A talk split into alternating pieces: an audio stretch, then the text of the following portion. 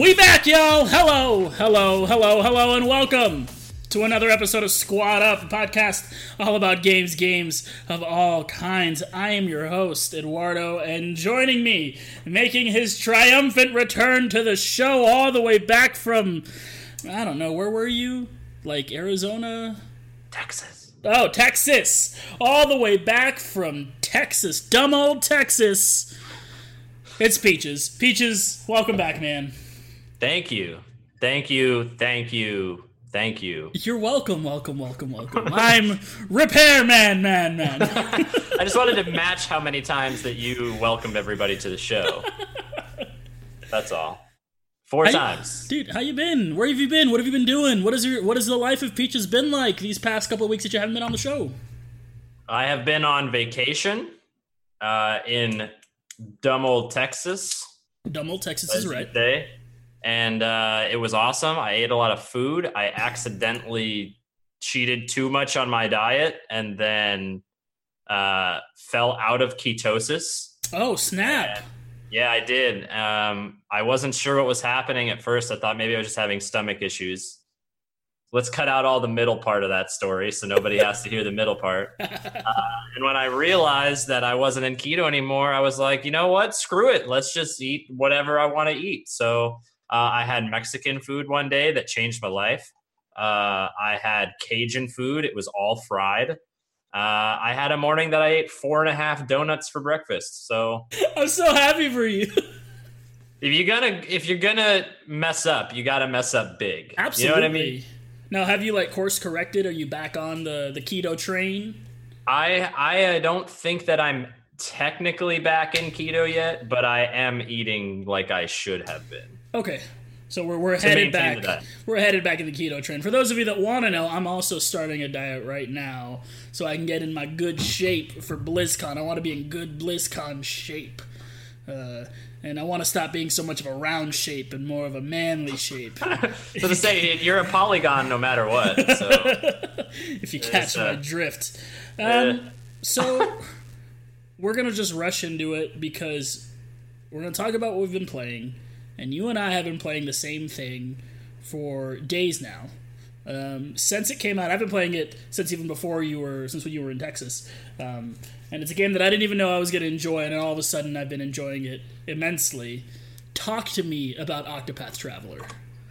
oh, what do you want to know, man? Actually, you are further than me at this moment in time. I am further than you, which is why I want you to talk about it, so I don't spoil anything for you. Yeah, so I don't remember how much detail I got into the last time I was on the sh- when I was on the show. Um, but for those of you that didn't know, Octopath Traveler uh, is out on the Switch as of July 13th. It's a Square Enix. Uh, I would I would actually call it m- more of a light RPG, as in it's not it's not as intense as like a Final Fantasy title, but it also has some strategy aspect to it, more so, I would say, than Final Fantasy does. I have never personally pl- played Bravely Default, but people compare it to the the break system that Bravely Default has. Um, but anyways, they released a demo for about a month before the game came out, and I went crazy on that demo, dude. I went so crazy on that demo. They get you get three hours of gameplay in the demo. I played it for three hours. When my three hours ran up, I restarted. You get a, a new fresh, just out of the oven, three hours, and I played the other characters because there's eight characters that you meet in this story. Hence, Octopath Traveler, and they all meet up at some point. But you can pick whichever story you want to start with, and then you can go to whatever next story that you want to continue the game with. Uh, so currently, in the non-demo version of the game, I am on the third person's story. Uh, I started with Therion. Therion is the thief in Octopath Traveler. I started with him because uh, he's the only one that can open purple chests that you find on the world map. And I figured if I start with him, then I never have to remember a chest and go back and get it. Uh, so I started with him. And then I went directly to my favorite character in the game, Cyrus, who is like uh, basically the black mage of the game, but he also identifies weaknesses and enemies. So he's really helpful for just playing more strategically without having to work hard. And then uh, the character I'm currently on now is Tressa. Tressa is a merchant. She can buy items from people that you would normally have to steal from them.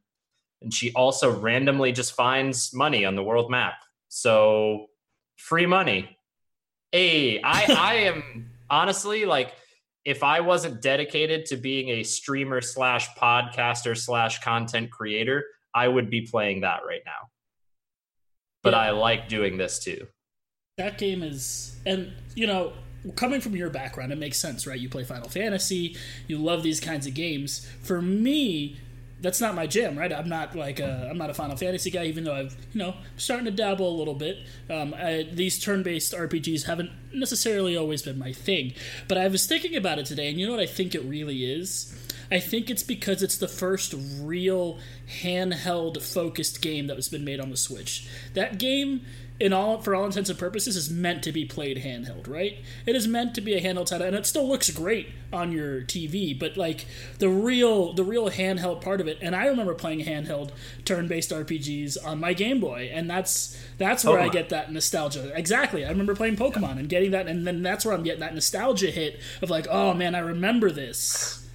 You know, in a way, it's kind of like Pokemon because you have to go around and catch the different party members. Correct. You have to catch instead of Pokemon, it's people, so it's technically a slavery game. But whatever, we're we won't get into, hey. we won't get into semantics here. Uh, yeah. but I think it's that that portability aspect that I think really. I mean, it's not that I can't play, you know, Mario or Mario Odyssey portably. I can, absolutely. But something about that 2D turn based, hold in your hand looks great because that game is beautiful. Just stunning. They um, call it like uh, 2D HD. Right. Because it just has like HD elements, but it's a 2D looking game. Like the characters are flat and like some of the background stuff is flat, but then the water texture is almost as good as it is in like Destiny.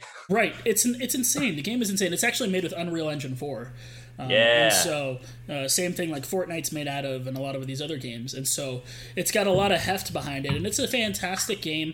I am not uh, that type of gamer, but I love it. I think um, what really is interesting to me is the the class system. It's not like your typical class. You know, you have an apothecary in there who you're like, why would you play an apothecary? But he's actually really interesting character because he can make you know different remedies on the fly. You got the merchant that's got all these cool abilities that she does um, outside of the game, being able to buy things from people. You have the thief who can just literally steal stuff from everyone.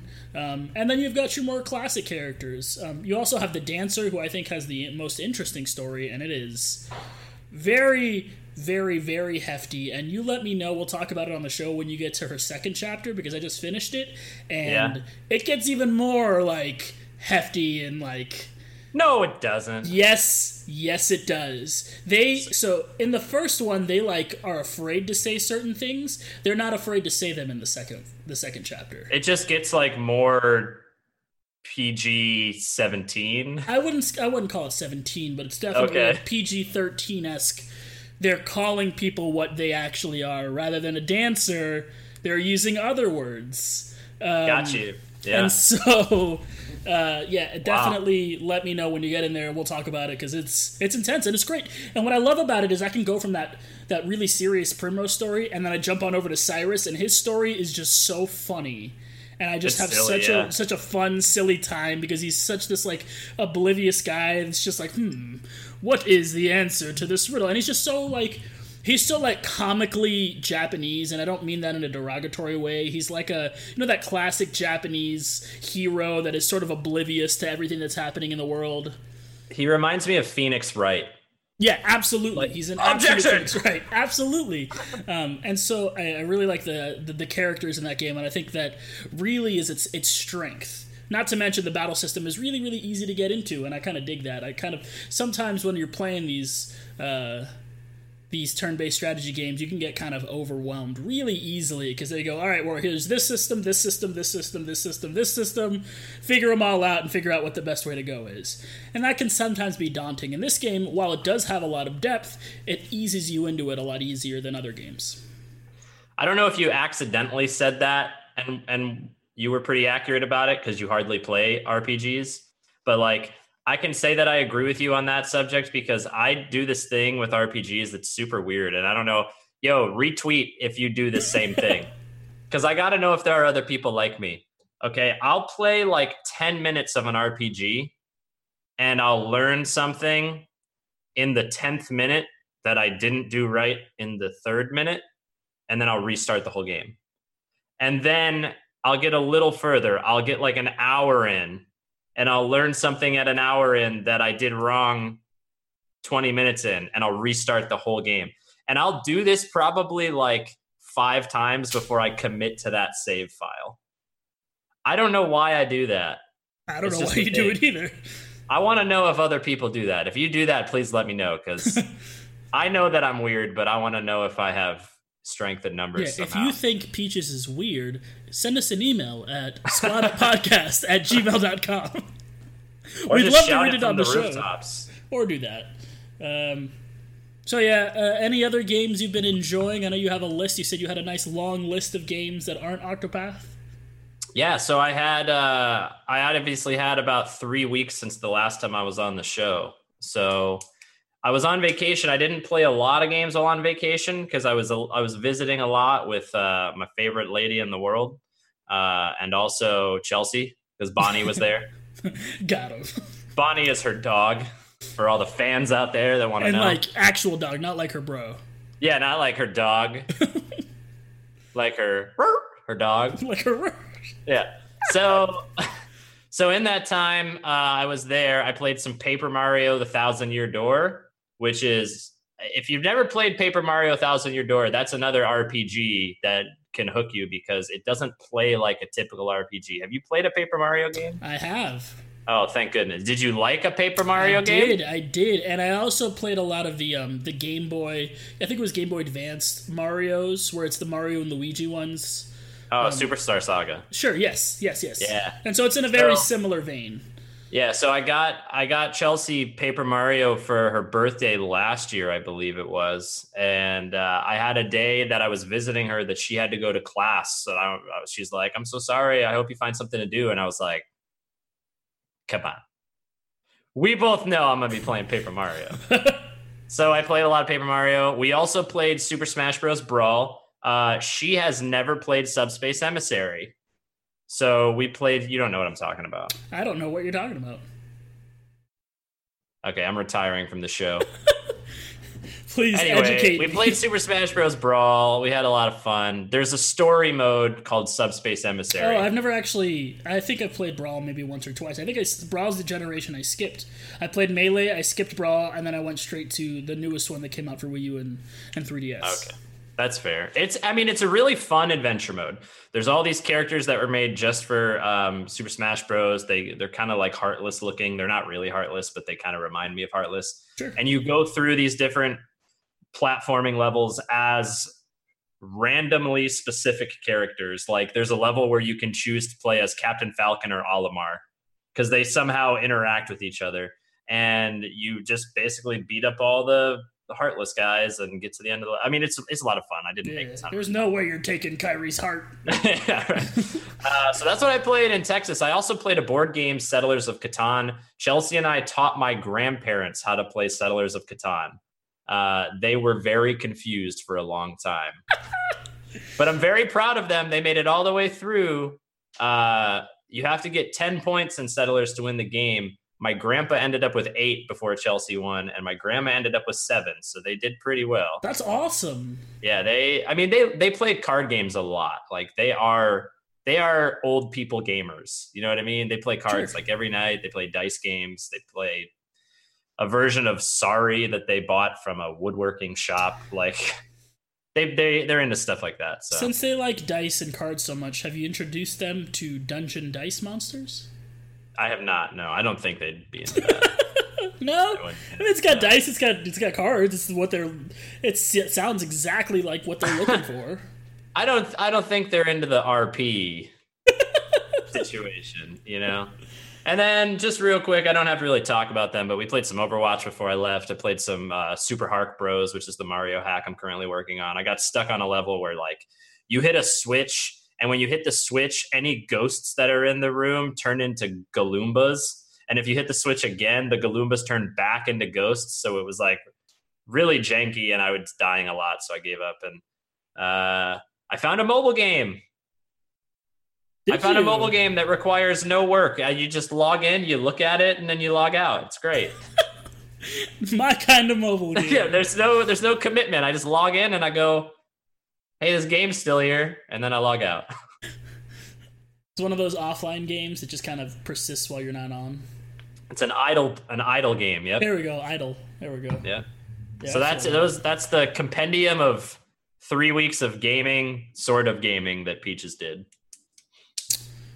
Since you glanced over it, I'll talk a little bit more about Overwatch because I've been playing all week and I've been sort of trying to spearhead this campaign of getting people to play Overwatch. So I remember the distinct time when I decided I didn't want to play Overwatch when I was kind of like a little frustrated with it. I was frustrated. I was ready to go away, and I I could really hone in on what it was that I didn't like, and it was because I kept playing with random people that you know had different ideas of how they wanted to play the game, and so what I want from Overwatch now, and I think from every competitive game that I play, is I want to have people to play it with, right? I want to have a team that goes in there like minded. And even if we're not, you know, 100% full team, we are most of the team that can kind of guide the way the game is going to go.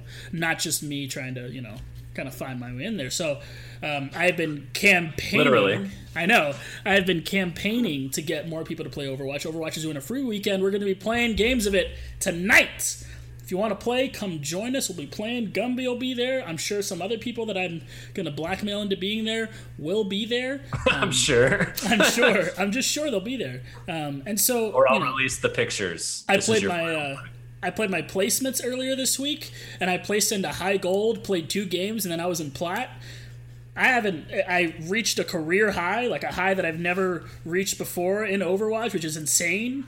Um, wow. Yeah, I know. So Overwatch is going kind of well for me. I talked about this on the show last week, um, but or the week before, I should say, with Gumby and, and Cody. But Overwatch to me was that game that I was good at, right? So I think of all the games that we've played, we can all say we're good at like a couple games. Like I think you're really good at MOBAs because you've been playing them so long, and you're just always going to be like a step ahead of me at MOBAs because you have a lot more patience than I do, and I have literally none. But Overwatch is the game for me because I don't have to have patience in Overwatch. I can run in there and just start shooting everybody, which sounds really bad now that I think about it in this like political climate Context that we're clues. in. Right. Context clues. but it's just it is just my game, right? Like it's just the game that I think that I'm best at, and so I really enjoy playing it, and I just want to enjoy it with a bunch of friends of mine, since you know it seems to be that game for me.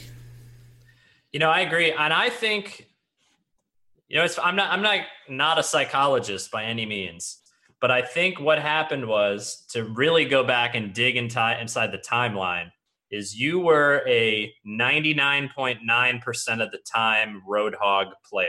It's true. You were playing Roadhog or you were not playing for the most part. And when they nerfed his hook, I think that's when you were like, I'm out. Yeah, no, you're not you, wrong. You were like that popular vine where the kid throws his backpack off and he jumps into the trash can. you're like, fuck this shit, I'm out.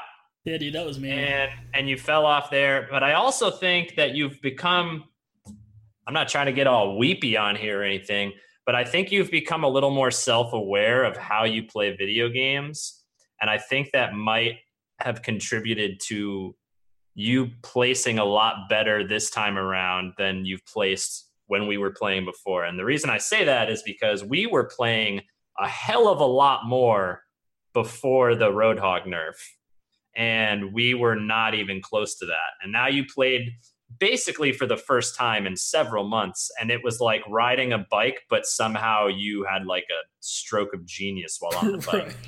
And I think that just comes with like the awareness of you. Like there was like a month ago where you said on one of the podcasts that you were like, the way that you play games is you just run in guns blazing and you have no patience and you just want to do that. But that self awareness, I think, comes back to you sometimes Oh, absolutely.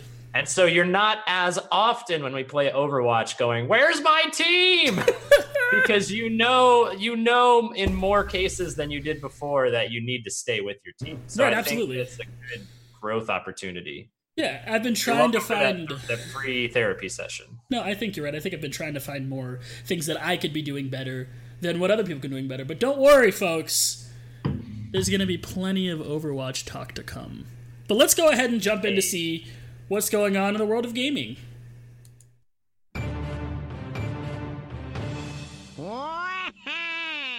Waluigi time. So, no Man's Sky had their big next update. This big next update that they had been talking about for so long. We can remember No Man's Sky when it first came out. Neither Peaches or I played it. We haven't played this game, but we have heard about it. How it's sort of come out, and it came out in this really, really trash state, and it's coming out, and it came out back again with this new next update, and it's being received really, really well. People are really, really liking this update. It's everything the game wanted to be, and the game is seeing like some new life come out of this. So this isn't the first game that's done this, right? We're starting to see this is becoming a trend. This is the same thing with Rainbow Six Siege. This is the same thing with For Honor. These are the same things with these games that they've taken and they've come out and people have been like, this isn't what we want. And they go, okay, well, give us a couple months, we'll give you what we want. We'll give you what you want. And then people are turning around and then they're coming back to the game and be like, wow, this is exactly what I was looking for. And so it's an interesting causality to see what's what's going on with the video game landscape that the people's voices are I think more heard than ever before. Um, and so, what do you think about people and their and their ability to get their voices heard by developers, specifically with this game or with any game? I think it honestly might be a culture thing. I don't want to go ahead and be like a stereotypical. Let me rewind. I don't want to. I don't want to start stereotypically lumping people into groups but I'm going to do it right now for a second. Sure. Because I, I feel like a lot of the people, and I could be wrong about this, but it just seems like this might be true. It feels like a lot of the people that are creating games in 2018, 2017, whatever, are people like us who have been gamers for a long time and didn't, when they were younger and they were gaming, they didn't have that voice to tell developers hey, this level in Super Mario World blows. Like, can you do something about the Koopa that I keep running into? Like, no, I can't. I can't patch the game. A. Two, deal with it. And D, I don't even speak English. How are we talking? Underscore peaches. Right. So, so, so I think that we just have a lot of people making games that probably wanted that voice heard in the past and and they know like hey, we're going to have a good product if we're going to have a better product if we can give people something that they want. Like it's not so much about what I want my game to be like. It's about me creating a product that people are going to enjoy and keep buying into so that I continue to have a job so that I can continue to build this legacy with my company. You know what I mean? Like Blizzard's obviously the prime example with their um, Warlords of Draenor update that was not well received. And then the next one was great. Um, but you're right; it's happening all over the place. And I would also I would also bet that a good chunk of people in the gaming industry are probably in our same age group too. So they probably just kind of have like-minded thoughts. Sure. About Absolutely. those. I mean, that's just that's just an uneducated guy's random thoughts about how that is received. Oh, come on. You are educated. You're still paying for those student loans. Yeah, um, forever. Forever. Forever? Forever. Um, yeah, I agree. I think you know, No Man's Sky is just another example that the video game community, when they want to get their voice heard, they can be heard. I won't say that the video game community always uses its powers for good, but when it does, it works out well. Like in this case, it worked out well. and I think the developer is, you know, getting on top of it, and I think it works well for developers. So, let me ask you: Do you think things are going to start changing for developers in the future. So very, it's very clear that the last thing you want to do is piss off the video, game community, right? Um, so if you're a developer, do you a try to fix it from the beginning, put out the product the video game community wants, or b put out a product that's less than good and then fix it later down the road because you know if you just fix it later, people will forgive you. Um I wouldn't imagine. Okay, being somebody that works, whose job it is, is to create content for people to use, and that's as far as I'll get like into my specific job. But I I create content that people have to use to make decisions. And I can tell you right now, obviously, it's not a video game, but if I'm making a product for like a client that wants to use that product, I am not going to intentionally make a bad product. Like, I'm going to make it the best that I can with the information I have. And then, as soon, like the second I learn from that person that there's, you know, A, B, C thing that they want, if I can implement that into the product, I will try. You know what I mean? So I would I would expect that nobody is intentionally releasing games that are less than stellar so that they can you know kind of benefit from that later because uh, there's definitely a huge chunk of people that you're not going to be able to convince if you don't hook them the first time. You know what I mean? It's like a first impression. Like if you don't wow me right away, it doesn't matter if you have this awesome update that everybody's playing. I might have, I just might be so stubborn about your game that I don't want to try it because I didn't like it the first time. You know, I would guess it's probably the former over the latter. Now, they're just doing a better job listening, I think. Sure, absolutely. But do you think when it comes to monetization items that they're going to continue to listen? Let's take.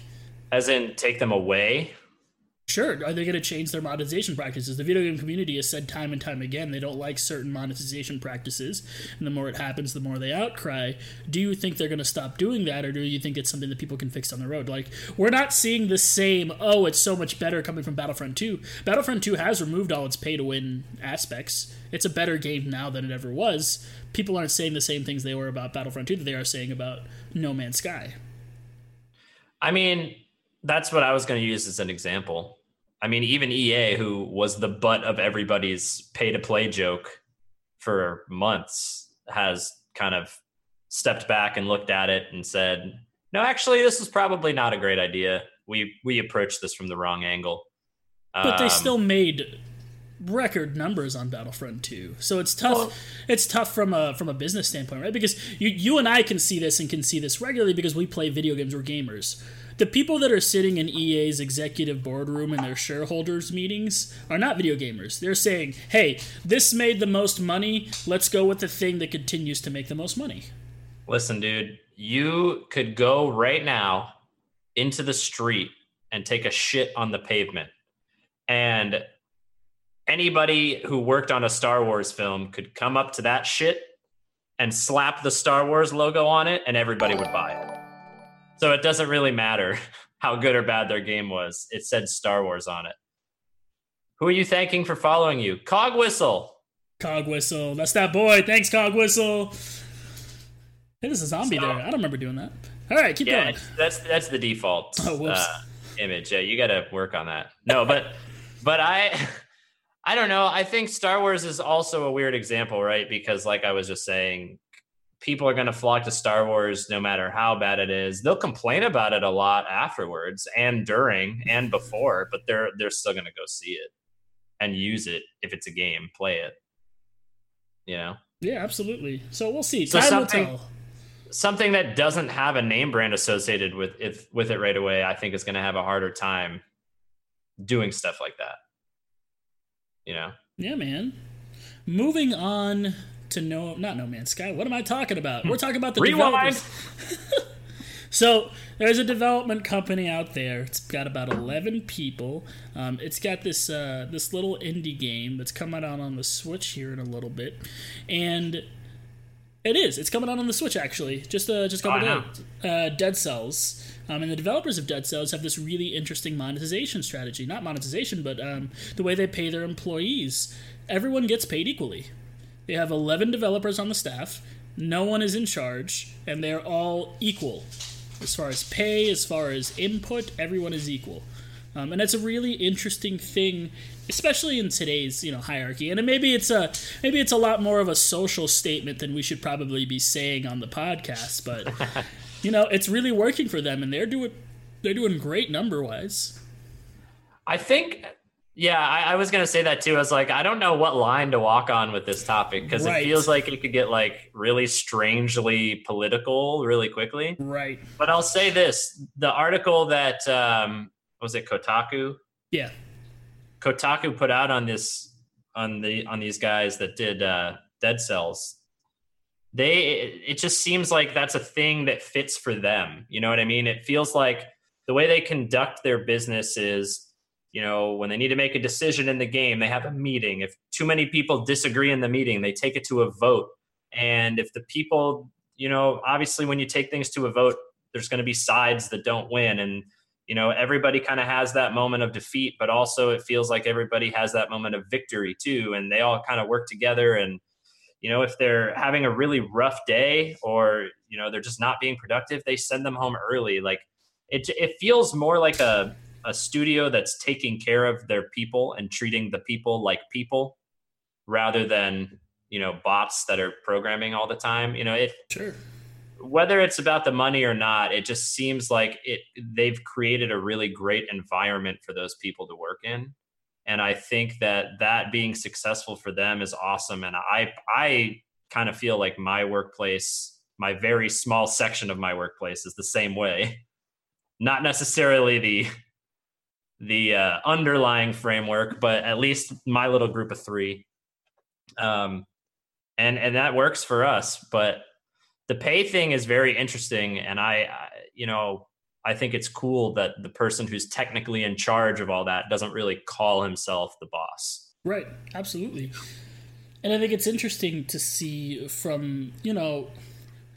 I think we're going to start heading more in this direction, right? I think AAA titles going to continue to get the hate that they're going to get because people just in today's day and age people people hate the establishment right? We're back at that age again where we hate everything the big big companies are doing and we want to see these little guys succeed. And it's uh, really inspiring to see um, to see these kind of little companies succeed like that and to see you know it makes you feel like man i can do that right i can start my own 11 person company and we could all of a sudden you know put out this game that sold 700000 units in dead cells a game that is critically acclaimed people love and they're continuing to you know to push out there and, and, and, provide this this great product for people. So you know, it's just an inspiring story, and I think everybody can you know kind of learn a little bit from that. That you know you can kind of all work together we are the world. We are the children. Yeah. Woo! You know what I liked about that though? The article more than anything is when he was kind of in the article he was explaining why he felt that the equal pay at his studio policy was fair. And he said something, I, I'm not going to quote him, obviously, I'm not looking at the article right now, but he said something along the lines of it's too hard and unfair to say that what you have contributed to the game is worth any more or less than what I have contributed to the game.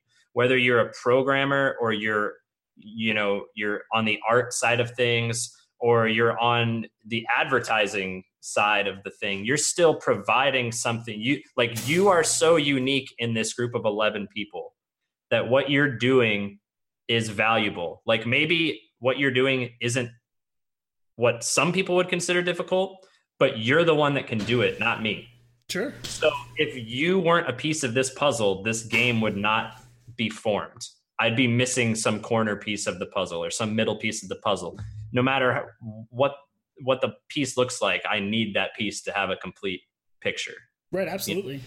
So I think that that's just a really valuable lesson as far as working as a team and and uh, you know valuing others' work. Hey Bailey know, it's great we get to see that specifically from the video game landscape because you know I'm, I'll, I'll uh, throw myself under the bus here, but I'm not a huge fan of video game communities a lot of the times, and um, it's good to see the video game communities and video game you know developers, people involved in video games, do good things. Right? We hear we talk so much about you know this person's so mad at this person, and you know they're throwing you know things at this person because they're so upset, and um, it's it's nice to hear something good happening in the video game world. Yeah, man. Uh, you know what hasn't been good? This season for the Florida Mayhem in the Overwatch League. Man, they have not had a good time. Uh, they're dressed like condiments. What did you think was going to happen? Hey, I don't know if you know, but they're debating changing their team colors. They like put up a poll to see like what people like better as far as colors are concerned. They better take care of those colors because they look really bad. Right. They're, they're too out there. Yo, um, Teddy's part of this podcast. Special guest Teddy. Teddy Roosevelt Sanchez. So, Overwatch League finals are coming up. They're actually tomorrow. So, the day after we record this, Overwatch League will have gone, um, and we'll get into the finals. We'll have our first Overwatch League champion of the first season. Um, I thought they were playing today. I thought it was tomorrow. Is it today? Am I wrong? Uh, let's see. Overwatch League inaugural season grand finals: Philadelphia Fusion versus London. Uh, they're back from a break in three minutes and twenty-one seconds. So it's literally happening right I think now. It's, I think it's happening right now.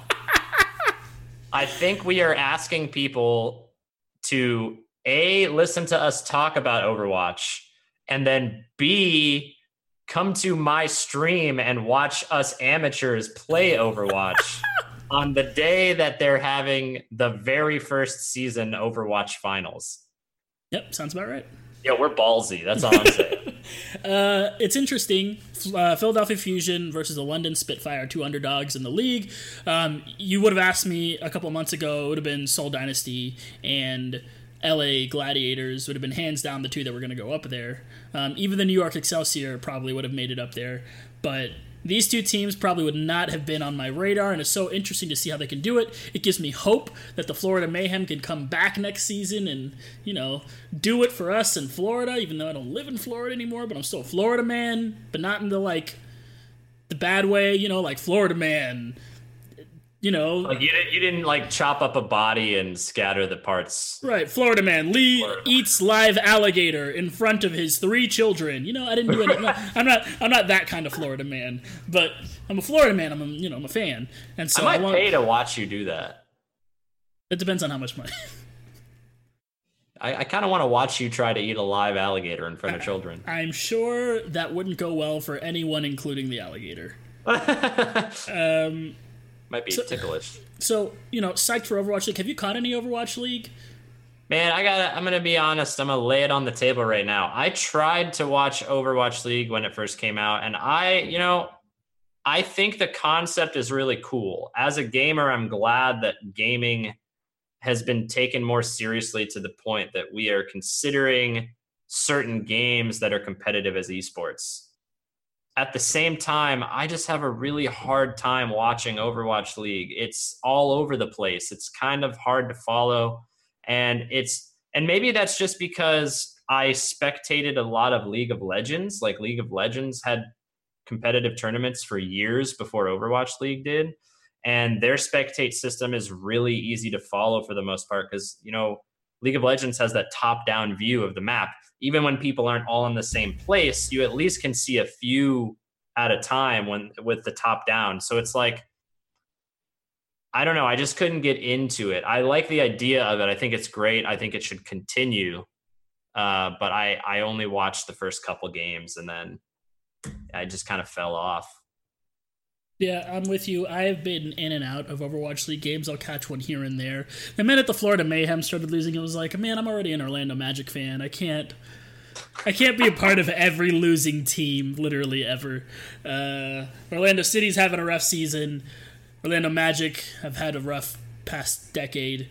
Uh, and then Florida Mayhem didn't come off to the best start, but they improved towards the end of the season. I'm hopeful for the next season, and I just want. I think what what'll really draw people is they, if they have something to kind of connect to. The fact that I love Florida makes me want to connect to that Florida team, and makes me want to want to watch a little bit more when they're playing. I don't have a lot of investment in the Overwatch League finals right now, but I'm excited for where this is going for video games as a whole. You know, if they just took one of their colors, you know, the yellow or the red, and instead of the other one, their secondary color was just like a base, like a black or a white or a gray or even like a brown or something. It may it might be better. Right. That's just my suggestion. I'm with you, man. And I'm gonna get to play this bumper because I haven't played it in a while. But today, we're talking all about Overwatch.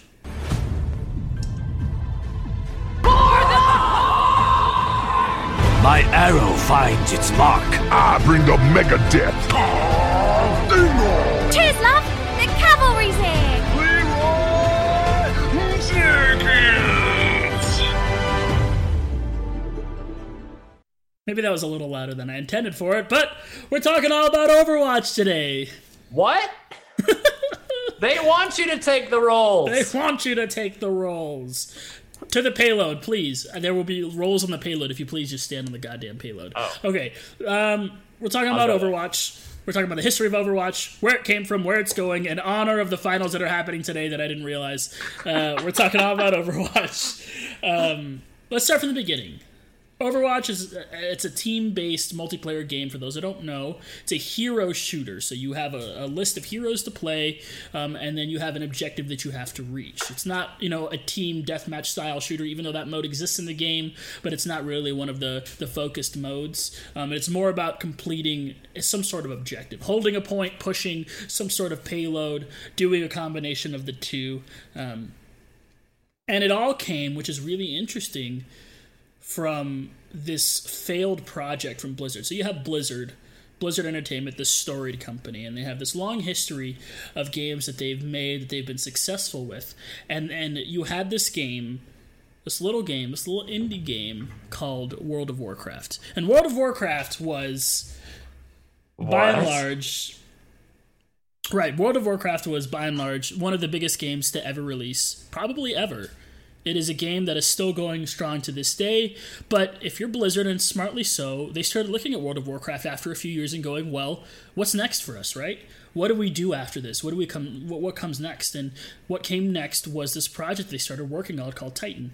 And Titan was this new multiplayer MMO online game that we honestly know very little about. People don't know too much about Titan, other than it was on in development for some, some years, and it is no longer uh, being thought about. Um, and it was canceled.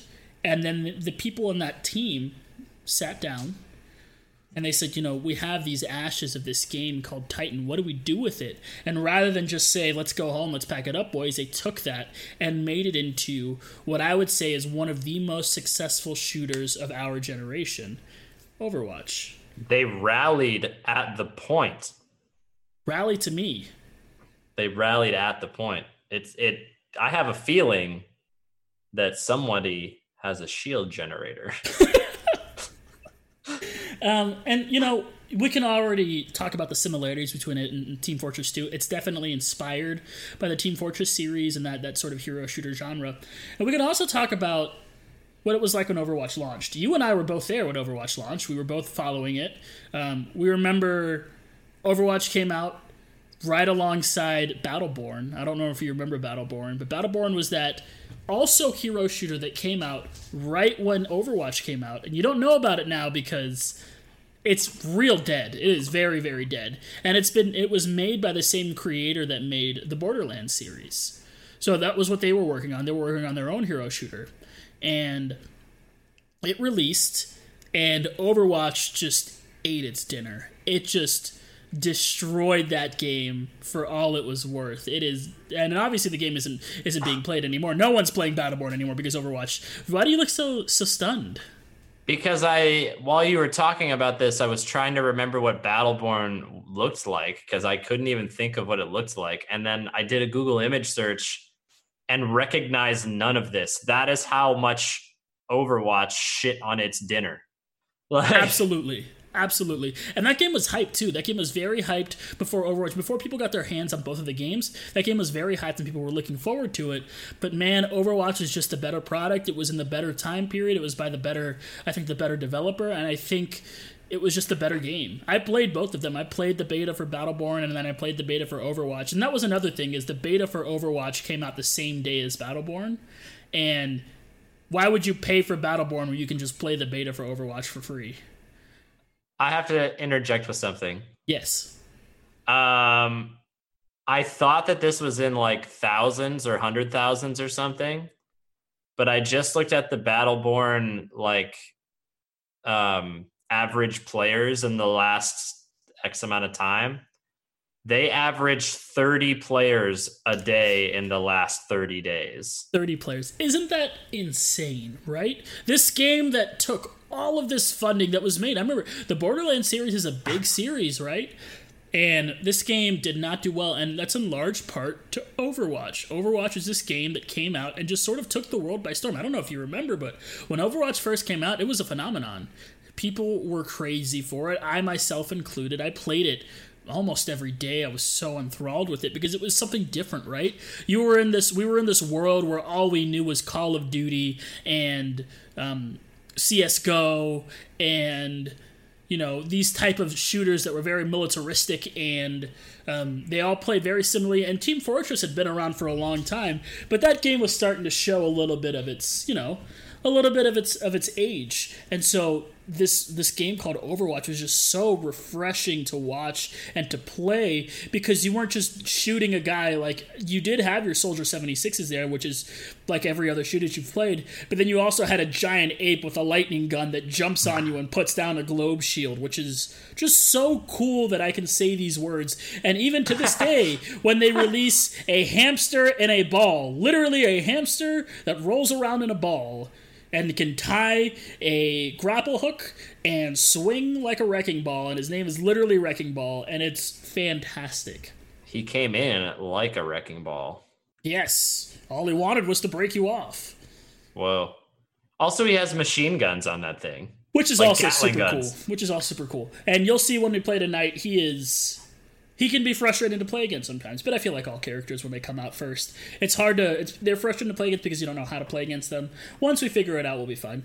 Um, Yeah, and they nerf him. Right. So Overwatch comes out, it's this big phenomenon, and people have been playing it ever since. Now, I'm not gonna I'm not gonna sit here and joke and and lie to you and say Overwatch is the same popularity it was on the day it was released. Obviously, it's not. Um, people have obviously felt fatigue from it, myself included. Um, and people do that. You can you're going to do that with every game, right? If you convert, if you submerge yourself in a game for too much, you're going to get fatigued from it. And so people are sort of a little fatigued. I think right now is the part where people might be coming back, but people have been fatigued for a little while. Um, but I still think the game is is a powerhouse and not something to be scoffed at. I almost feel like the Doomfist update lost some people. Like not right away, but like Doomfist was hyped up for so long because of the people that were like looking into the code of the game and like kind of cracking the lore ahead of time. And then when he came out, it was like this sort of big reveal that everybody already knew was coming at some point. And I don't, th- I'm not saying people were let down by Doomfist, but I think after that hype buildup, they didn't really know what else to look forward to that's kind of what it, it looks like to me. Um, but it also really helps to have a team.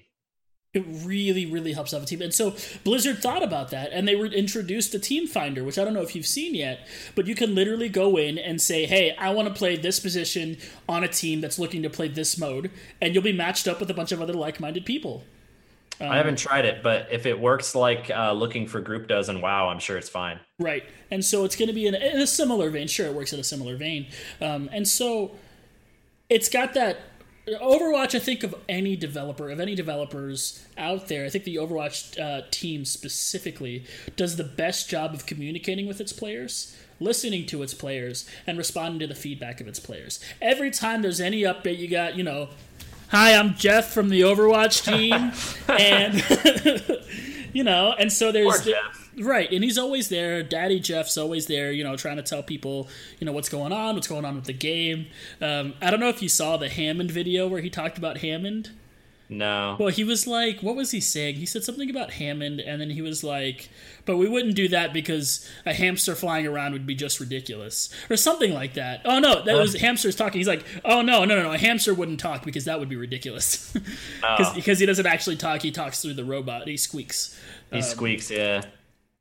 But I think His do- robot voice is weird. But I think that's part of it. I think other companies have learned from Blizzard and specifically Overwatch on how to speak to their community.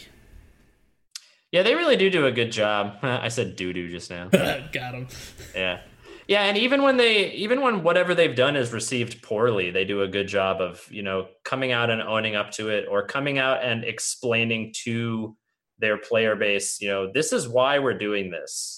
I'm sorry if you don't like this. If it's really bad, we'll take it out later, but we want to try this and see if it works sort of thing, you know. Right. Um, and uh, you know, another thing I think Overwatch does well is they do occasionally add other modes to the game. They have rotating game modes that you can go in, and they're different each week. Um, so if you're just kind of bored doing the same quick play or competitive all the time, you can go in and play random heroes, or you can go in and play three versus three instead of six versus six. Or you can play that total mayhem version where everybody's cooldowns are turned off and everybody has a shitload of health and no one ever dies. So we've talked That about all the fun. we've talked about all the good things about Overwatch, but let's talk about it from the verse. So we're trying to be objective as possible, even though I'm a giant Blizzard fanboy. What do you think Overwatch could improve on? What do you think something that that's something that Overwatch could be doing better right now? Ooh, I was not prepared for this question. I'm aware, which is why I asked it. What can they do better? Um, so one thing I'll say, and this this uh, this is gonna sound like I'm whining or not good, but I legitimately think that this could improve. Um, but maybe they don't do it this way because it's a mon- it's a moneti- monetization opportunity. So the arcade mode is the mode I was just talking about that has the rotating modes each week for people not in the Overwatch know. Um, every week, um, you can win. You can win as many games of arcade as you want, but you get loot boxes for every three games that you win, up to nine games. So every week you can get three free loot boxes as long as you win some mode of arcade nine times before the week is up. Um, my favorite game mode in Overwatch is Random Heroes. Uh, you start off as a, you don't get to pick. You start off as a random hero. When you die, you respawn as a different, possibly the same random hero. So it's completely random. It's a nut house. You can get a really great team. You can get a really crappy team, but you never really feel that bad when you lose because you can look at the team comp and go, well, of course we were going to lose. You know what I mean? But the point I'm trying to make is sometimes it is very hard to get arcade wins. In quick play, when you play, and really in any mode when you play, when you win, you get experience and you level up from that. And when you level up, you get a loot box. But I could play arcade mode for 10 hours straight. And if I don't win any of those games, then I don't get any of those three loot boxes. So I think maybe there should be a system where it's like, since there's nine notches on that, you know, progress bar, maybe if you win a game, you go up to the next notch, right? If I win my first game, I need two more to get the loot box. And then if I play, maybe if I play like five more games and I don't win any of them, I get to go up to the next notch. So at least I'm spending time playing your game. Uh, you know, being a, a member of your gaming community, maybe I can kind of get rewarded that way instead of having to rely on whatever game mode that I get generated that week and I have to win nine of them. Right. No, I'm Other than that, I think uh, I'll let you go because I don't. I'd have to keep thinking. Yeah, I'm with you. I think one of the things they could be doing better is their monetization. I think of anyone that does loot boxes, Overwatch does it the best. I don't. I still don't think loot boxes are like a great thing, but I think of anybody that does it, Overwatch does it the best. Um, I think you've gotten more than your money's worth if you paid sixty dollars for this game. Um, so I think it's fair for them to be putting out more cosmetics to continue to have the game continue running. Um, but one thing I do think so, I was playing um, my placements to for for the for the competitive season, and in I think the third or fourth game, about two minutes in, a guy just leaves, and um, Rude. if you are in competitive, and somebody leaves, and if they leave for long enough, you, you get a message saying you can leave the game now. You won't get penalized for losing, but you're still going to take a loss. And that felt real bad. Which I understand it from the other side of it as well, because if there wasn't a consequence, you would just leave every game. Right? Sure. And the um, other team would get a free win. Right. Which Like that's a fair- choice you're making. Right. Um, and not just that, but like, say somebody wasn't playing to, to, to, to the way that you wanted to, you could theoretically just bash them into quitting and then you'd have a free ticket out, Yeah. um, which I think is what they're scared of. But it's still, I, I feel like there has to be some sort of middle ground here to make it not feel so bad when you're on a team with someone who dipped out.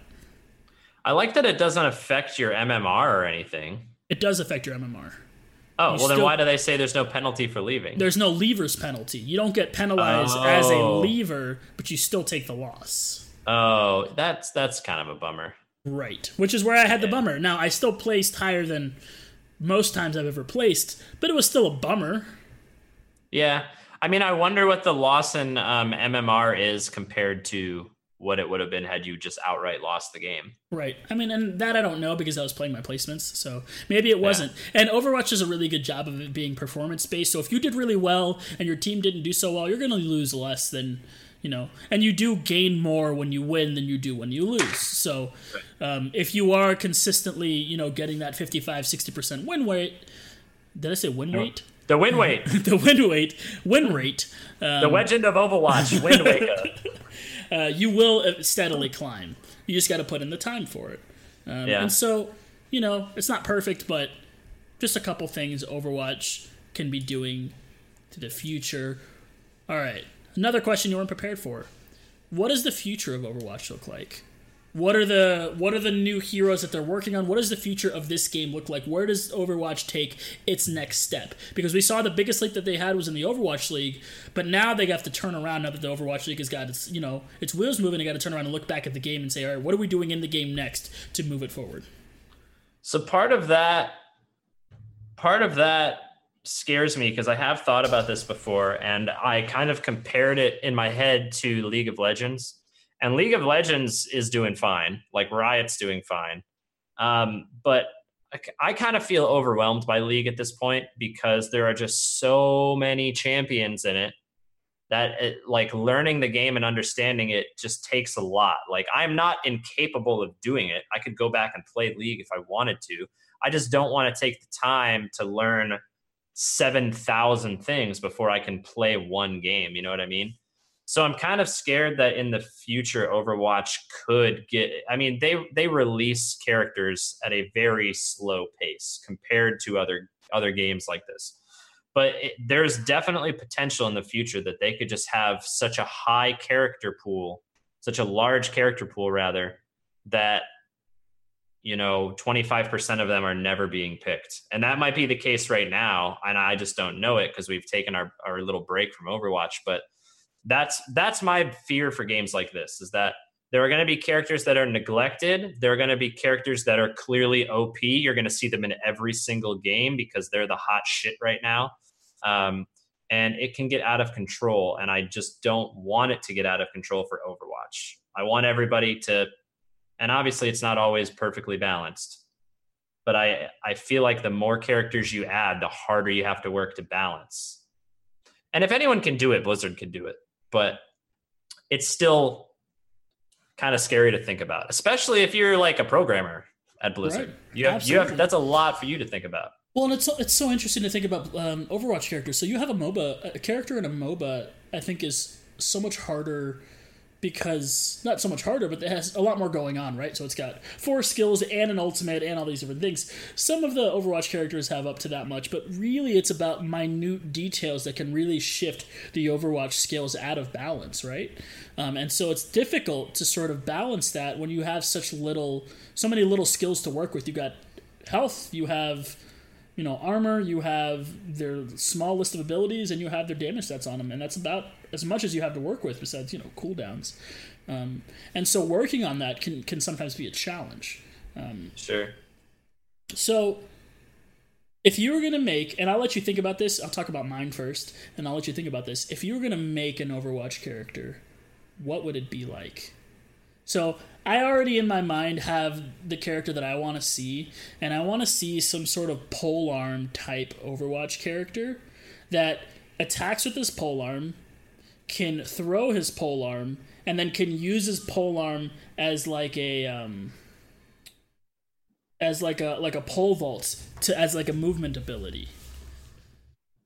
To like get over obstacles or to get over obstacles. Um, they can use it as a form of like dodging CC. So maybe they become invulnerable when they use that ability. They like go up on the on the pole and then come back down or move forward.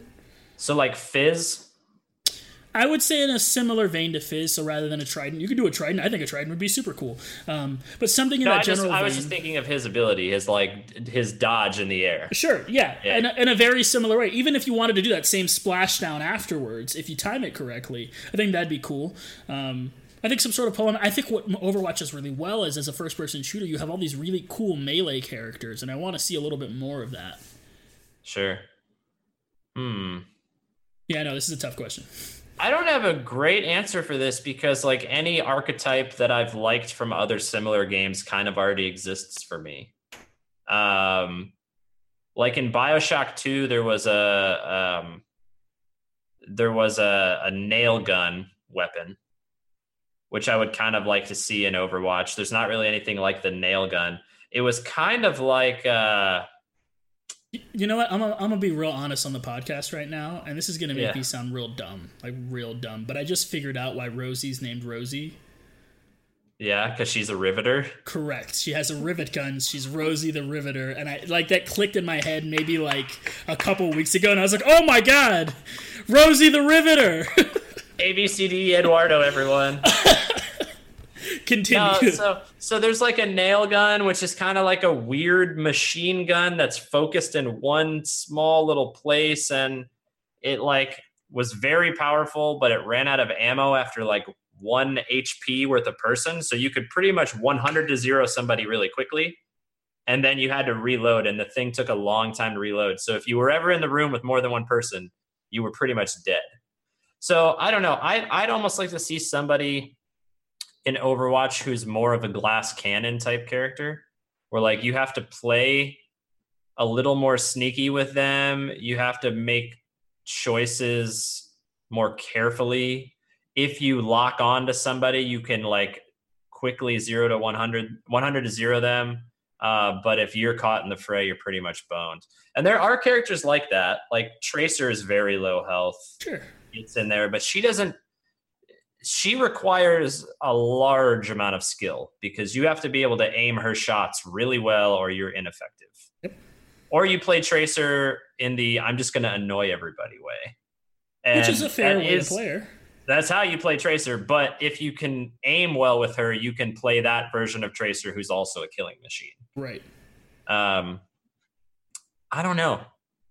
I've never thought about this. I've always been pretty content with who's in Overwatch. Maybe somebody like Veigar from going right back to League of Legends that can like trap you in a spot, and while you're in that spot, he can like deal really heavy damage to you in a delayed fashion. So he has to trap you to effectively do the damage. Is that not just Mei's ultimate? Um, it is, but no, it wouldn't be an ultimate.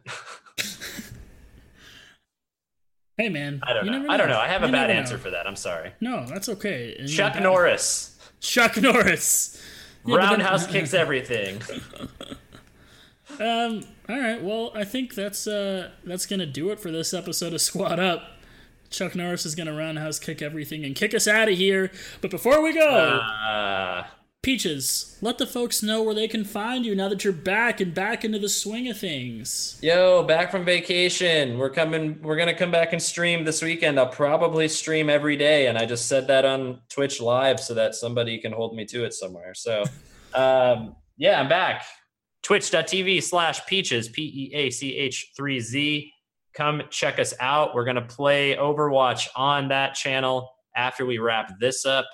After we get some water and some beer, and we recruit some squad. Uh, follow me on Twitter and Instagram, D underscore peaches. I put a lot of video content on Instagram. I'm still really bad at Twitter. Update, still really awful. If you want to give me free Twitter lessons, I would greatly appreciate that because I suck at Twitter. Um, and other than that, it, it feels good to be back. Thanks for listening. And uh, I will talk at you people next time. Come hang out in the stream. You can find me over at twitch.tv slash AVCD Eduardo. Um, for those of you that are already here, thank you. For those that are listening, come on over. We do uh, we do a, a live show. It's a lot of fun. You get to hear a little bit more than uh, than just the recording. You get to see a little bit more of the magic as it happens. Um, email the show, please, at uh, squaduppodcast at gmail.com. Find the show at Squad Up Podcast uh, on Twitter. You can find it at facebook.com slash squad up podcast. Um, and for me, for Peaches, for the whole squad, for the family, good luck. Have fun. And I think there's a show generator. Bye, everybody. oh my gosh.